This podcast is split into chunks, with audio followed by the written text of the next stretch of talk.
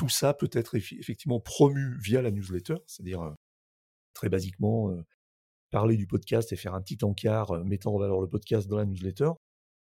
Idem pour le livre blanc, pour les dossiers. Mais c'est, à mon avis, trois canaux et trois médias un petit peu différents.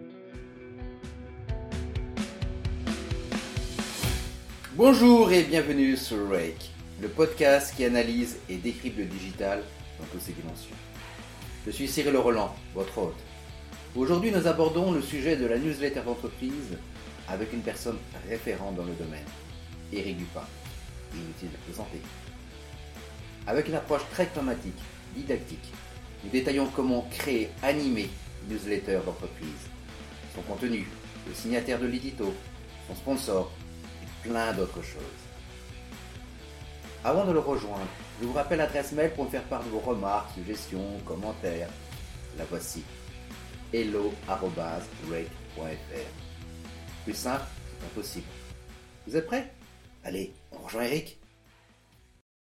Bonjour Eric, merci de vous être rendu disponible pour les auditeurs de Rake. Est-ce que vous pourriez vous présenter en quelques instants? Oui, euh, bonjour euh, Cyril. Alors, je m'appelle Éric Dupin. Euh, je suis aujourd'hui consultant en stratégie éditoriale, plus précisément, parce que stratégie digitale, c'est un peu vague. Donc, j'accompagne quelques clients sur leur façon de prendre la parole sur Internet, les canaux plus adéquats par rapport à leur stratégie, et notamment, je les aide, par exemple, à faire du contenu sur les réseaux sociaux, mais également sous forme de newsletter, de podcasts et puis d'autres types de contenus dont ils auraient éventuellement besoin et qui sont cohérents avec leur stratégie, comme des livres blancs, etc., etc. Donc ça, c'est mon activité, on va dire, principale aujourd'hui. Vous avez parlé d'une activité de conseil auprès des entreprises. Quel est l'intérêt pour l'entreprise de développer une, une newsletter? Qu'est-ce qui doit être dedans? Qui doit la signer? De quoi doit-on parler? Ça, c'est un sujet qui est, qui est d'actualité, à mon avis, qui est très intéressant, et c'est ce que je fais moi. Alors, soit les entreprises n'ont pas de newsletter, soit elles ont une newsletter qui est relativement basique, pas forcément très intéressante, et qui, qui n'a pas de réelle colonne vertébrale, ni de ligne éditoriale, et on publie un petit peu comme ça à l'emporte-pièce. Souvent, les newsletters d'entreprise sont soit une succession d'actualités de l'entreprise, qui est très bien, hein, mais à mon avis, c'est pas suffisant, ou d'actualité du secteur sans incarnation, soit des postes qui sont un peu à la gloire de l'entreprise et puis qu'on retrouve partout. C'est-à-dire que si vous suivez un petit peu l'entreprise, vous allez retrouver la même chose sur ses réseaux sociaux, vous allez retrouver la même chose éventuellement sur son blog. Certaines entreprises qui ont un blog font d'ailleurs de l'agrégation de leur flux RSS qu'ils diffusent automatiquement sous la forme d'une newsletter. Donc c'est des pratiques qui, qui aujourd'hui, à mon avis, devraient être améliorer. Je dis pas que tout est mauvais et qu'il faut absolument abandonner tout ça, mais je pense qu'on peut faire beaucoup mieux et c'est ce que je propose moi à mes clients avec qui je travaille.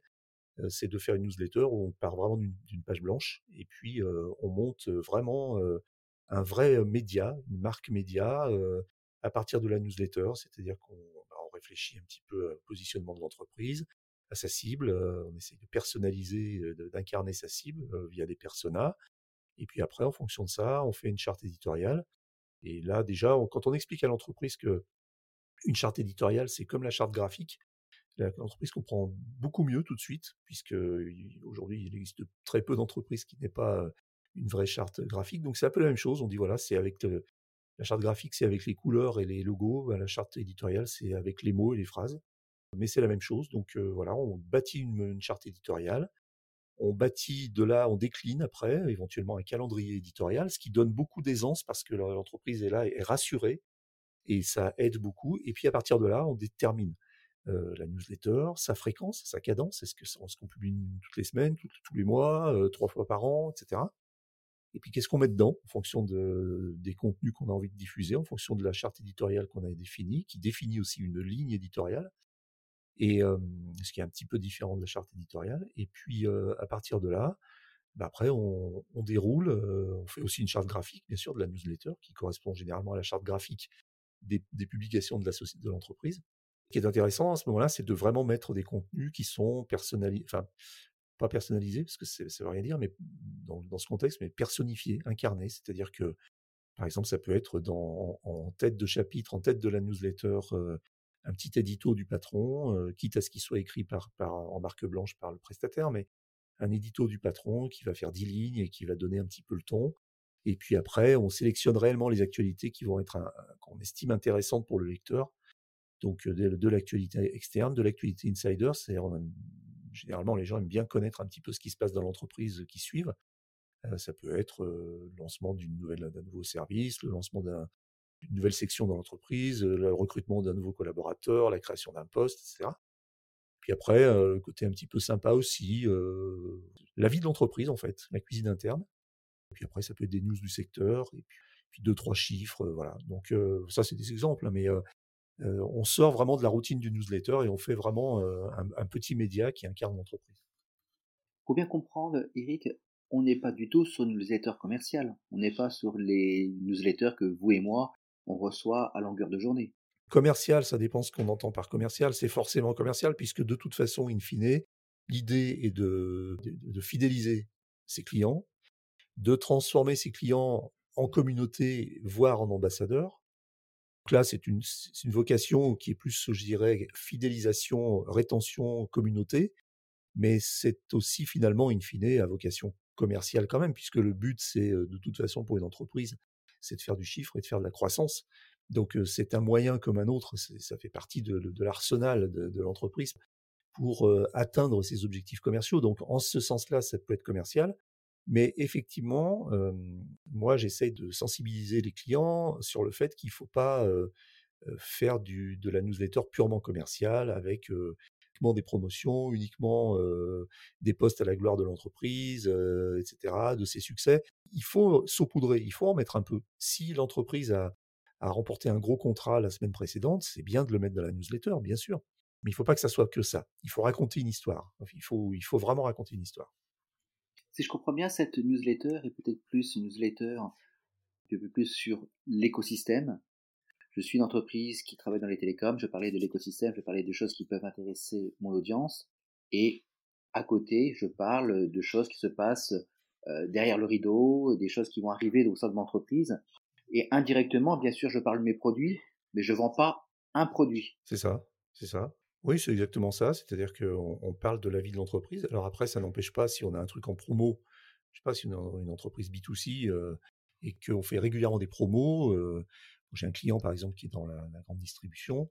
Euh, on ne se gênera pas de temps en temps pour renvoyer sur une promo de leur site.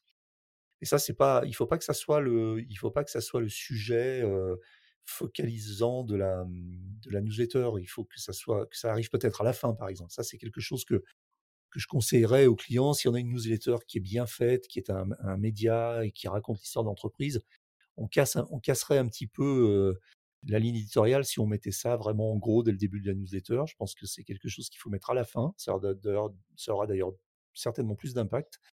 Une fois que le, le, lecteur a fini la lecture de la newsletter qu'il a trouvée intéressante, on lui donne une, petite information. Il se trouve que c'est une publicité, mais c'est aussi une information. C'est-à-dire, on lui dit, bah voilà, cette semaine, vous avez 30% de remise sur le dernier Samsung. ça se passe par ici. voilà, et un lien, et ça renvoie sur le site de l'entreprise. Là-dessus, j'ai aucun problème. Il faut aussi savoir le faire, bien sûr. Il ne faut pas se priver de, il faut pas se priver de cette opportunité. Mais, mais il faut savoir le faire au bon endroit et au bon, au bon moment. Qui signe ces newsletters? Est-ce qu'elle est signée et qui la signe? Il y a, débat selon, selon les, clients. Enfin, moi, jusqu'à présent, j'ai eu notamment un client qui m'a demandé de faire un édito sur sa newsletter mensuelle qui serait signé de mon nom, qui considérait que, que je, dirais ma légitimité ou ma notoriété me permettait de le faire et leur apporterait quelque chose. Il, il, a certainement pas tort, ce client, mais pour l'instant, on est un peu en, débat parce que je, moi, je préférerais éventuellement l'écrire pour lui et que ça soit signé du, PDG de l'entreprise, quitte à ce que ce soit moi qui l'écrive et quitte à ce que ce soit lui qui la relise et qui la corrige un petit peu.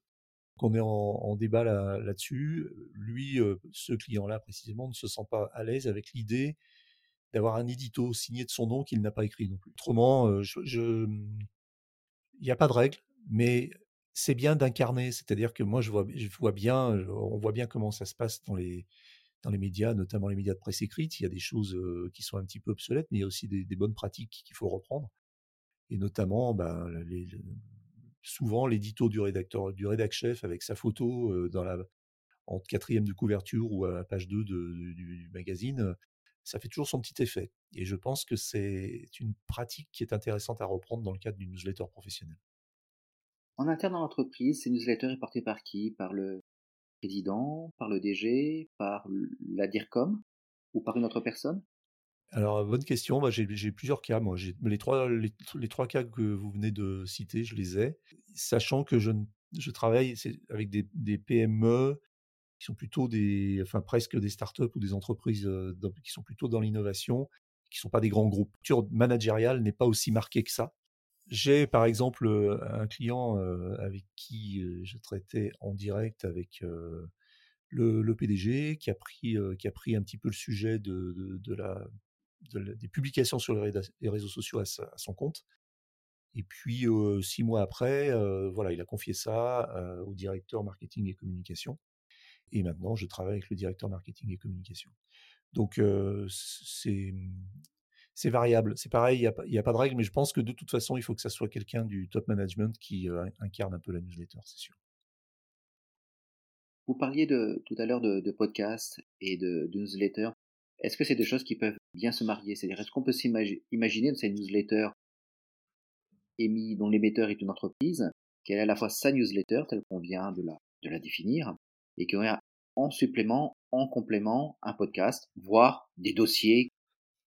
Oui, oui, bien sûr. Alors, euh, quand on parle des dossiers, je pense que là, on est, euh, on est effectivement euh, typiquement dans le, au cœur de la stratégie de contenu d'une entreprise.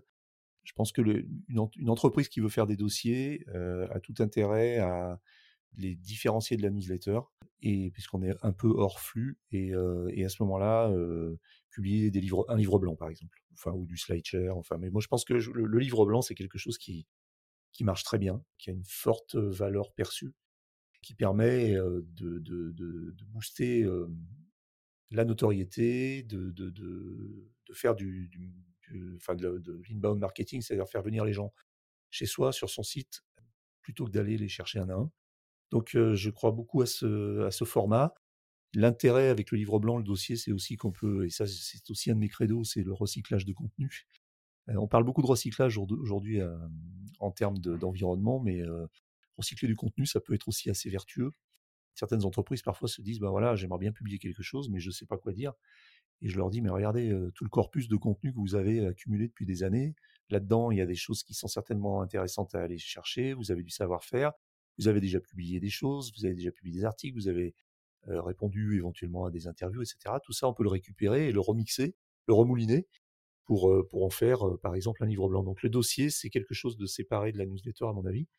Et puis le podcast, bah là, on est sur un autre format, on est sur de l'audio, donc il y a plein de choses à faire avec l'audio. On peut faire du podcast comme on le fait là maintenant, enregistré, on peut faire du, du podcast live, on peut faire des, des interviews, etc. Donc c'est pareil, je pense que c'est décorrélé de la newsletter tout ça peut être effectivement promu via la newsletter, c'est-à-dire très basiquement parler du podcast et faire un petit encart mettant en valeur le podcast dans la newsletter. Idem pour le livre blanc, pour les dossiers. Mais c'est, à mon avis, trois canaux et trois médias un petit peu différents. Très clair, très clair. En effet, on peut avoir des, contenus différents qui peuvent, se renvoyer l'un sur l'autre. En conclusion de cet entretien, est-ce que vous auriez un, un, conseil, une recommandation pour les auditeurs de WEC alors j'en aurais des milliers, mais celui qui me vient à l'esprit, puisqu'on a beaucoup parlé de newsletter, c'est une, c'est une application en fait, mobile et web, qui est, qui est, qui est géniale, qui est pas très connue. Alors elle commence à être un petit peu connue chez les gros consommateurs de newsletter, mais en, dehors de ça, ça reste encore relativement inconnu. C'est une application qui s'appelle Stupinbox, donc S-T-2-O-P Inbox, Stupinbox, et je crois qu'il est d'origine néerlandaise et qui est une application qui est une sorte d'agrégateur de newsletters qui permet en gros, qui vous fournit une fois que vous avez créé un compte. Alors c'est pareil, il y a une version gratuite, une version payante, mais la version gratuite permet déjà beaucoup de choses. Vous créez un compte. Une fois que vous avez créé un compte, cette application vous fournit une adresse email unique que vous pouvez d'ailleurs choisir et qui est at stupinbox et avec cette adresse email, vous pouvez vous, adresser, vous abonner à toutes les newsletters que vous voulez. Et les newsletters n'arrivent plus dans votre boîte aux lettres, mais elles arrivent dans l'application Stupinbox et sous forme de magazine. C'est-à-dire que la mise en forme est super importante, c'est super bien fait. Et après, il vous suffit d'ouvrir l'application et vous lisez vos newsletters comme vous lisez un magazine avec ses titres, éventuellement ses illustrations. Et puis, il y a plein d'options après. Vous pouvez cocher les newsletters qui sont déjà lus, vous pouvez les supprimer, vous avez une file d'attente, vous avez des, rappels, vous pouvez vraiment façonner une sorte de petit magazine à base de newsletters directement dans l'application. C'est super bien fait. Merci beaucoup parce que c'est pour des gens qui sont passionnés comme moi de, newsletters, parce qu'il y a vraiment une richesse d'informations, un point de vue particulier et vraiment une qualité qui est rédactionnelle qui est, présente. En effet, mélanger ça à d'autres emails dans ma bonne mail, c'est toujours un petit peu compliqué. Et donc là, d'avoir isolé ça, d'avoir une valeur ajoutée de mise en forme et des, facilités d'utilisation, c'est vraiment très important. Merci beaucoup, Eric. Hein. C'est vraiment un, super tips que vous, que vous nous communiquez. Ouais, pour les passionnés de newsletters, c'est vraiment un, must-have, comme on dit. Merci beaucoup, Eric, pour votre temps, pour la disponibilité, puis pour tout ce partage que, que vous venez de, de faire. Merci, Cyril. Voilà, c'est fini. Merci d'avoir écouté ce nouvel épisode de Rake. Avant de nous quitter, il vous reste trois choses à faire. Prolonger cet échange sur hello.rake.fr. Deuxièmement, vous abonner et partager cet épisode avec deux de vos amis. Et troisièmement, mettre 5 étoiles et un joli commentaire sur Apple Podcast. A très bientôt